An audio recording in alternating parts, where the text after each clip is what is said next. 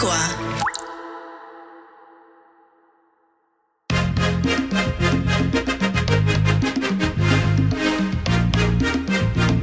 It's all about the attitude. I'm Rick Sanchez, and this is the Rick Sanchez Latitude. And I got to ask you a question. Have you noticed lately the way reporters are talking about the people in Ukraine? Have you noticed the way that they're describing that war and how different it is? It's like they're not even pulling punches at this point. It's almost embarrassing.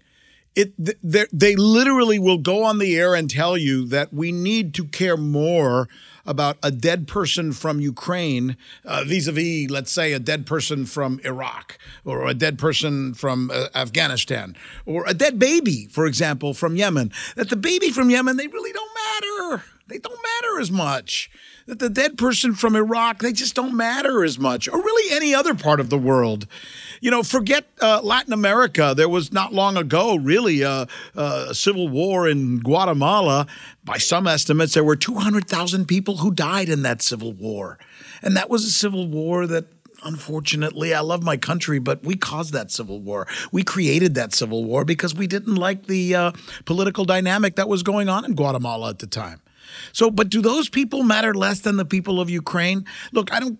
It's not about what position you take in the war in Ukraine. I, I know Putin's a dick and all of that stuff, and I get that. But why is it being reported in such a way so that somehow the people of Ukraine and their deaths matter more than the deaths of any other kind of person anywhere in the world? Because this is exactly as it's being reported by our media. And that just doesn't seem right. I, I got examples. I mean, uh, you're, you're going to be able to hear this for yourself. And and it's there, there's there's a, there's a part of this that's going to make you wonder. It just this just isn't right. This just isn't right. Here, here's the first example. Here's a reporter who's actually filing a story about what's going on in Ukraine, and he says he says it. He says it. He says they are more important. This story is more significant because the people there are civilized. Here it is. But this isn't a place, with all due respect, um, you know, like Iraq or Afghanistan that has seen conflict raging for decades. You know, this is a relatively civilized, uh, relatively European. I have to choose those words carefully too. Now, he, he kind of caught himself, right? After he says it, you can hear him go, Oh, I just said civilized. That was what I meant, but it's not what I meant to say. And you go, Damn, right? I got another one for you. In this one, um, yeah, this reporter says that we need to pay attention to Ukraine because it's not like some third world nation. it's not like some third world nation, right? Really? Here it is. Now the unthinkable has happened to them. And this is not a developing third world nation. This is Europe. And we're not done yet. Here's another one. Um, this one goes to exactly what a lot of people are thinking when they watch the broadcasts. There was recently a reporter on, I think it was CNN, and she was just crying and she couldn't control herself. Tears just started rolling out because she saw that there was a child and it was a cute kid, blonde hair, who was injured, and she started crying when the mother described the son's injury and this horrible war that's going on in Ukraine. And she cried, and I thought to myself, isn't that funny that she's crying in this situation with Ukraine? But, you know, I've known this person for a long time and I've watched her for years, and I've never once seen her cry about the supposed 50,000 children who have died in Yemen. And those children are dying in a proxy war where our military hardware is being used by the Saudi Arabians. So essentially, that's our war. But who cares whether it's us or anybody else? 50,000 children in Yemen have died over the last year. 50,000 little children, and she's not shed one tear for them. But yet she cries for this one child and this one, I mean, and sobbing. And I just thought, wow. But is it because that child has blue eyes and blonde hair? Is that what it is? Well, you can't say that, right? You can't say that. However, this reporter that you're about to hear actually does. Take a listen. me, I'm sorry, it's very emotional for me because I see European people with blue eyes and blonde hair being killed, children being killed every day with Putin's missiles. Blue eyes, blonde hair. I got another one for you. Um, why is the media freaking out about Ukraine? Is it because I mean they're literally to the point where they're trying to get Biden to bomb Russia? I mean, have you ever thought about that? They're they're literally trying to start World War II, World War III, pardon me, World War III. They're literally trying to start World War III, and I don't know if you know this, but um, if we were to start World War III, aside from the fact that the world would probably end, and yeah, the ratings would be great, but the world would end, but it would go out with great ratings. So MSNBC and CNN and these guys would be really happy. Fox News, you know, fill in the blank, they'd be really happy because their ratings would be really good, and then they would be all dead. Uh, but uh, and why do I say that? Because here's something they don't tell you on MSNBC, and here's something they don't tell you on Fox, and here's something they don't tell you on CNN. Do you know how many nuclear warheads the United States has vis-a-vis Russia? Who, which country in the world has the most nuclear warheads? How's that for a question? Do you know? Russia. Russia has more nuclear warheads than we do. Last time I checked, I think they have something like 6,800 and we have 6,200 or something like that. The numbers are close, but they have more, right? And then comes, I think, China with like 300 after that, and then France. And But uh, yeah, if we keep pushing the United States to try and start a conflagration of sorts, a war with uh, Russia, we'll we're pretty much staring at the face of uh, World War III. And, and that's significant as you look at what the reporters seem to be suggesting that makes this war more important, that somehow it's more important than all the deaths and all the other things and all the other tragedies that have taken place in other places, right? And now we get to this really important point made by this reporter where we actually hear what she's thinking, right? And it's this let's see, we covered civilized, right? Because they're more civilized, they matter more. Um, we covered that, that, it's not a third world nation. Uh, we covered uh, blue eyes and uh, blonde hair as I look at my notes. But what about this one? Because they're Christian and they're white. They're Christian. Again, what you're about to hear is a reporter actually saying these words.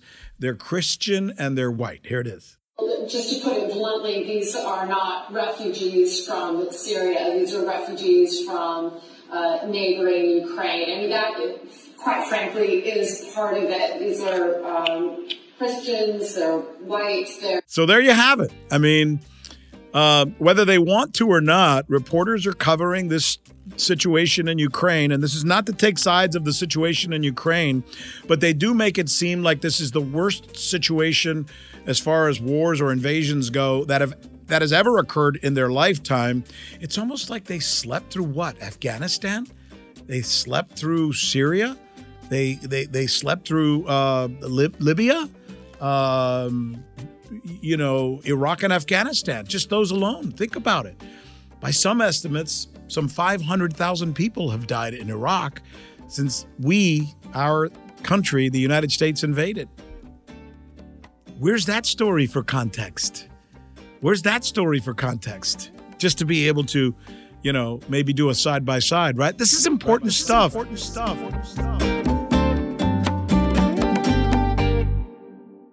There is not a better person we can talk to about this than Katie Halper. And let me tell you why. Katie is such a good journalist, she doesn't get invited to talk about these kinds of things on cable television. Isn't that amazing? The new qualification for whether you are a real journalist is whether you're invited or not to cable networks. And usually, if you're not invited, that means you're a good journalist. I mean, I don't know if you've ever been introduced that way, Katie, but isn't it kind of true? No, I haven't been, but thank you. Yeah, I guess you you know you're doing something right if you're not on uh, Rachel Maddow.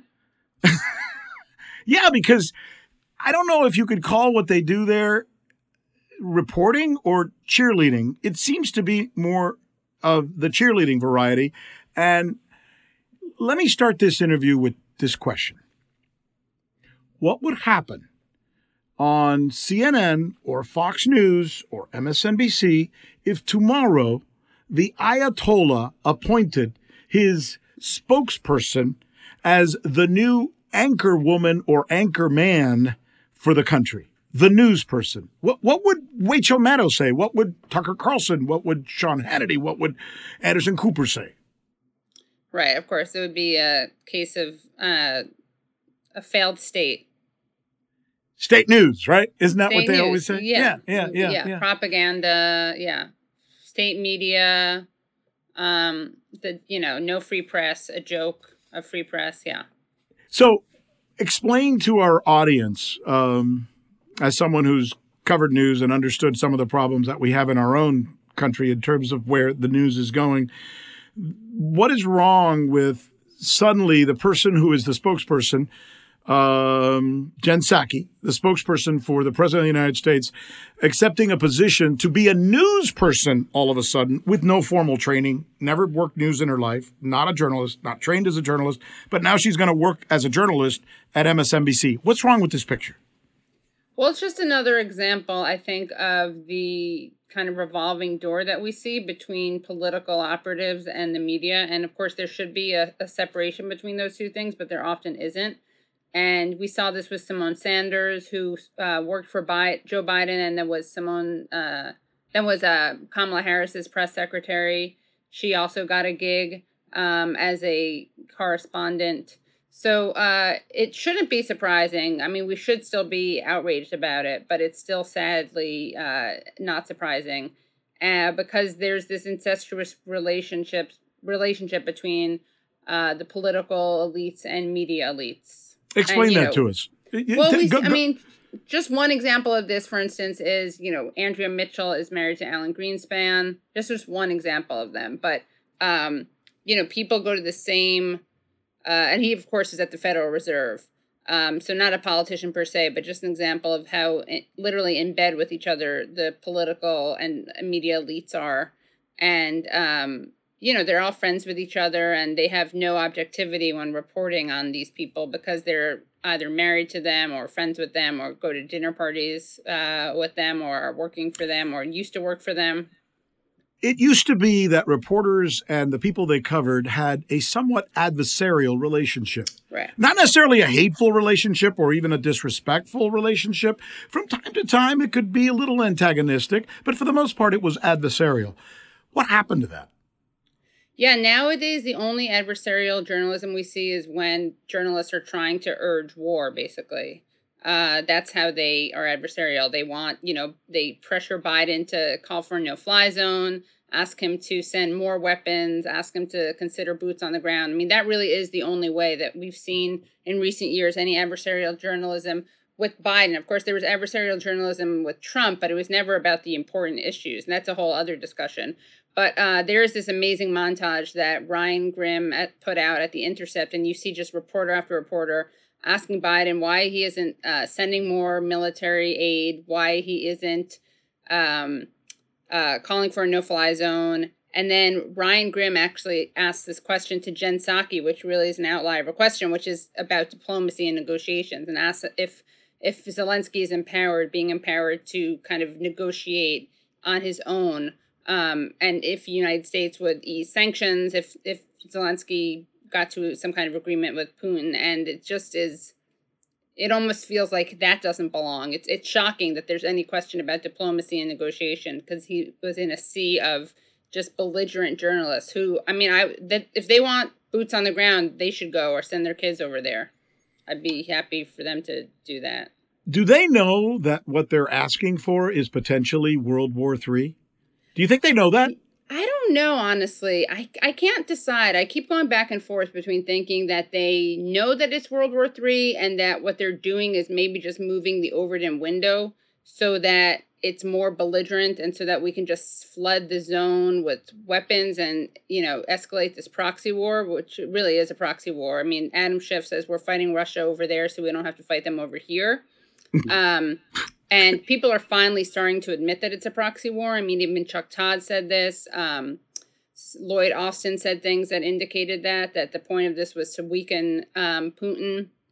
There was an uh, an uh, a piece in the New Yorker that mentioned it was a proxy war. So people are finally facing that reality. But sometimes I think I don't know if it's subconscious or conscious, but part of it may be that they're just shifting it. They're calling for something so extreme so that then Biden looks more moderate and mainstream when he's just flooding the the area with weapons. So it's not war, it's not boots on the ground, it's just escalating. Maybe this not- all makes sense then. If we go back to the Jen Psaki conversation, Jen Psaki essentially is there propping up the U.S. military and its wars, etc. And in the old days, during the Vietnam War, for example, journalists would question the Jen Psakis of the world and say, no, no, no, no, no. America doesn't want to be at war. This war doesn't make sense. Why are you engaging in this way, etc. They would ask the necessary questions. But today, the journalists are cheerleading whatever Jen Psaki says. So maybe it's befitting that Jen Psaki would then go join the other cheerleaders. After all, they're all cheerleaders. Well, what's scarier is that they're not even, I mean, they often cheerlead, but what's scarier in this situation, I think, is that we actually see Jen Psaki as Biden's spokesperson. This shows you how off the rails the media has become. It's Jen Psaki as a representative of Biden. Now, this may change once she's part of the media officially, but Jen Psaki as Biden's spokesperson is actually being less belligerent than the media. I mean, it's the opposite of questioning war. They're actually upset that Biden isn't being more belligerent, and that's what's really insane. I think to watch when you have the Pentagon and the uh, you, you know the U.S. military and the actual president, and Biden is not exactly a dove. Uh, although he should get credit for pulling out of Afghanistan, that's another time where we saw that was adversarial journalism there. I never saw them so angry at him. You know, they're not angry at him about um, Build Back Better. It's basically its failure. They're not angry that he doesn't use any political will to get Joe um, Joe Manchin in, in to to fall into line. They're only mad at him about not having a fly zone and about pulling out of Afghanistan. And that was the only time you saw him, the, the media actually really angry at Biden. And it was incredible. So it's almost like if only they were cheerleading him in this case. I'd love to see them cheerleading him for pulling out of Afghanistan. I'd love to see them. Uh, and, and- I mean, the adversarial, they're adversarial from the right. They're adversarial from a hawkish position when it comes to to this stuff. That's interesting what's happening in this interview that I'm doing with you because we started this conversation talking about how ridiculous it is that Jen Psaki, a spokesperson for the government of the United States, would one day take off that hat and become a journalist, which is supposed to be the people who criticize the government of the United Right. States because that's their job, right? But what you're actually telling us is no, Rick, it makes perfect sense. These people are in line with each other. They work together. They're there seemingly at the behest of a government that wants to be at war, a government that promotes that promotes needless wars, and I guess we have to say this, the Raytheons of the world, who have board members who sit on these companies where the Rachel Maddows of the world work. Correct? Right. That's actually another really important related issue, which is that there's a revolving door between the political world and the media world, and there's a revolving door between the um, arms industry and the uh, political world. And um, Matt Orfalea just did a great video that Matt Taibbi uh, put on his uh, great uh, TK News, his website and it goes through all of these conflicts of interest that are never presented by the media. So you have Leon Panetta on, you have um, Jeh Johnson on, and all these people have uh, are on the boards of Raytheon, um, uh, other weapons uh, Boeing, industry, uh, Boeing, Raytheon, um, what's the other one that Michelle list. For, is on it? Yeah, um, there's there are many more, and that their um, their names are escaping me, but um, they're never revealed. These conflicts of interest are just never revealed, and you'd have no idea that these people. You think that they're they're just people who used to be in the military, or just people who used to be in in um, polit- you know in cabinets, and they never revealed these huge conflicts of interest. That again, if happen if this happened in other countries that the United States was in an adversarial relationship with, they would just condemn it as corrupt, as oligarchy, as uh, state media. But because it's here, it's not called that. Maybe we shouldn't be surprised when we consider the following. At CNN, they had a guy who was their prime journalist who's not a journalist and was only there because his father was the governor of the state of Of, of New York, and so was his brother. They also have a guy, Anderson Cooper, who's a former reality talk show host. Rachel Maddow never studied journalism, neither did Tucker Carlson, neither did Sean Hannity, and I could go on and on. So most of the people who are presented to America as news people, as people who are supposed to inform them with facts, don't come from the world of informing with facts. They're not reporters, they're not journalists, they're not trained that way, and they never really even worked that way. So Right. should it surprise us that suddenly they're taking another person like Jen Psaki, who's not from that world, and she's joining that parade? No, it, I mean, I think it's totally on brand. To be fair, we we shouldn't be surprised. I mean, we should be outraged, but we shouldn't be surprised. Um, but, and, and by the way, just uh, one of the other major conflicts of interest is um, Michelle Fior- Flournoy, who's uh, constantly on CNN, and she is on the board of Booz Allen Hamilton and Huh. a managing partner of West Exec Advisors, uh, a firm whose clients include Boeing. Uh, and all these people, I forgot this part, they're all calling for more weapons. I mean, that's what they're literally going on the news to do. People with ties to Raytheon um, and Lockheed Martin, that's another one. So, yeah, it's just, it's disgusting. So these Carlyle people are paid. yeah. These people are paid as contributors to go on CNN and Fox and go on MSNBC, etc., to talk about something having to do with a possible war, but they are making money. But let me phrase it this way: but they are also being paid by companies that would make money off of that war. Right. Yes. They are making money. I mean, they're they're making money off of those wars themselves. Yeah. So it's like uh, Dick Cheney, who was the CEO of Halliburton, suddenly becoming vice president, and the first thing he does is he starts a war where Halliburton makes more money. Right. Yeah. Exactly. Same thing. It would be like the mayor. It's very if- if- bipartisan. If, tomorrow I became mayor of my city and I own a street repair company, and the first thing I decide that I'm going to do in my city is fix all the streets, and I become a multimillionaire out, off of that decision, it's the same thing. Right. Total conflict of interest, and it's And- not even announced. I mean, people aren't even armed with the information to to know that, which is totally corrupt. Yeah. I'm wondering, uh, Katie, is there anything that you see on the horizon that will um, change this or better arm our citizens so that they know that they're being bamboozled? I mean, I just think that the independent media is doing what it can to call this stuff out, and we're seeing people, um, uh, you know, people who are doing independent media are getting bigger and bigger audiences. Mhm. I don't want to overly have like overly rosy glasses when it comes to this issue because I still think there's a major uphill battle, and of course the pe- people can have independent shows and that is great and you know everyone should be supporting those.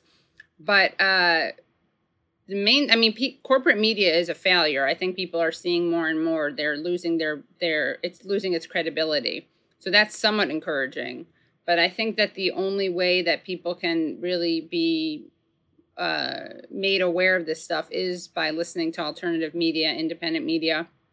And uh that has to get out there. And then but then another issue with that is that youtube will sometimes suppress videos that are are anti-war and say it's propaganda. I mean that's another scary thing that happens which is a You- whole other issue. You know, I'm just thinking about um, what we can do. Um, I know I speak as a Latino American, and because I'm a Latino American, and we're 62 million strong, and one fifth of the population of the United States, and we're rarely invited to these discussions, but we should be, because we come from countries where we've seen what happens with expansionism. We've seen what happens with wars. We've seen how corrupt leaders can manipulate the media, buy the media, own the media. So we've seen these things firsthand, perhaps more so than most Americans. We could see from a mile away what's happening right now with Ukraine and how many in the media are trying to manip- manipulate us into a war with Ukraine, which we don't like and we think it's dumb. But right um, I don't know if you notice or not, but most of the people who are in the general media of the United States, the corporate media, They're not Latino. They're not young. Uh, they don't really represent what Americans, I think, think. Do you agree with that? Yeah, and they really don't know how to report on Latinos. I mean, they talk about them like they're this monolith that they don't have any like. There's no variety. They act as if like Cuban Americans and Mexican Americans are the same. Um, you know, obviously, I don't have to lecture you about those differences, but uh, yeah, I think that the the media is extremely out of touch. I mean, we really saw that with Bernie Sanders' um, Mhm. election, of course, uh, attempt at a, you know, well, yeah, at, at- during the the race, um, we saw how they were just disgusted by him. I mean, people remember that woman, um, Mimi Rocah, saying that he made her skin crawl. I mean, the contempt that these people have, and they are so insulated and they are so entitled, and they never face any accountability that they would actually say these things out loud. Things that we all knew that they believed, but I kind of thought they'd have the wherewithal to not say them out loud, but they would say them out loud because they're so out of touch and they're so um, they live in such a privileged uh, reality where they don't really have to deal with the with what I'm sure they see as the riffraff. Speaking of the reality of what you need to do, let's talk a little bit about these people who do the news. These people who are, let's suppose, MSNBC. If I were working right now at MSNBC and I had any self respect, the first thing I would do when I learned that we were about to hire as my colleague, and I went to the University of Minnesota, I studied journalism, I've covered stories my whole life, I've done documentaries, I've been a writer. I consider myself a pretty good journalist, at least mm. somebody who spent most of the life, most of his life in this craft, right? But suddenly I'm told by my boss, "Oh, we're bringing in somebody who's going to work with you, who's going to be your colleague here." And she has no experience in journalism. She hasn't done any of the things that you have done. In fact, she is the opposite of what you stand for. She literally is there to hack for the government. Wouldn't it behoove me to go talk to my bosses and say, I'm not comfortable with this? In fact, maybe even quit because of that? Do you expect anybody to do that at MSNBC? No, absolutely not. Of course not. I don't expect that at all. No. Why? Oh, because I don't. Because people are. This is the world that they live in. This is the world that they operate in. And if, if things like that bother them, they would have already quit. They would have quit if they cared about conflicts of interest. If they cared about inappropriate. I mean, they're part of the system, and I don't think you can get to where you are in that system if you have honestly ethics.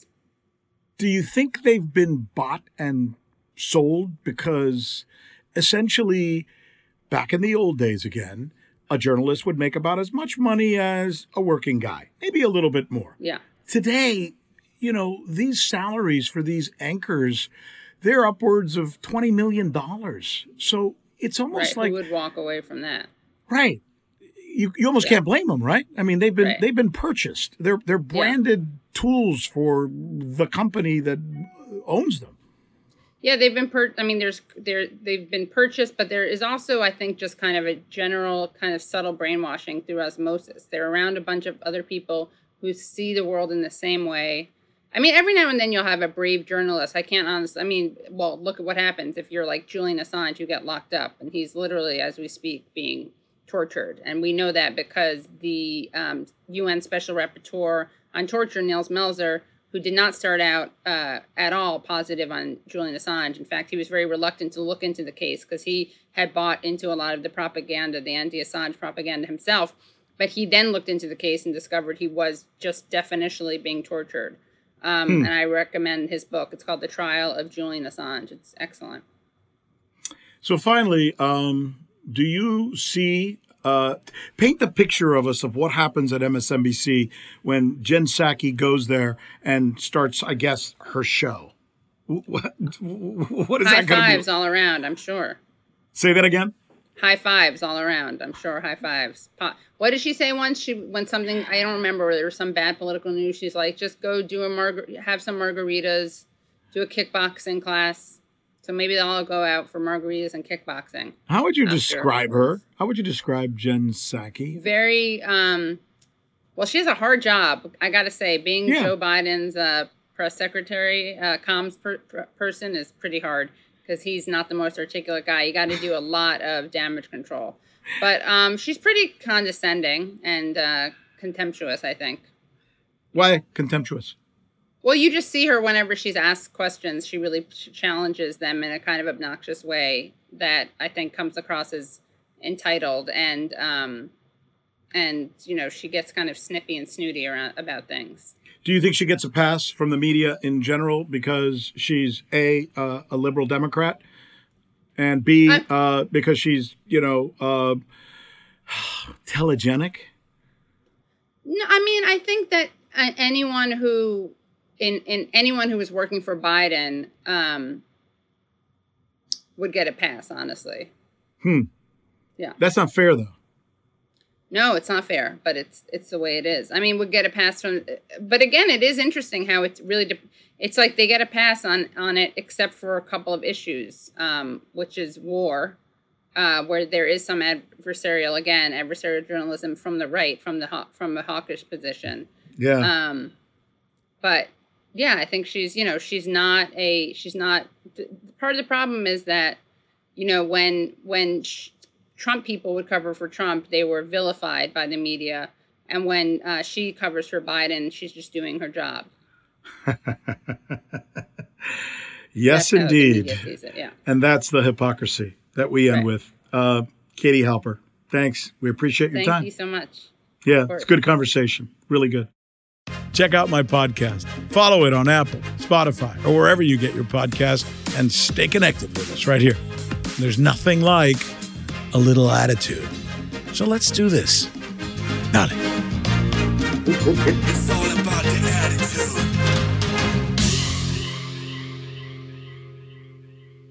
The Rick Sanchez Latitude is a production of Agua Media, created, hosted, and executive produced by Rick Sanchez.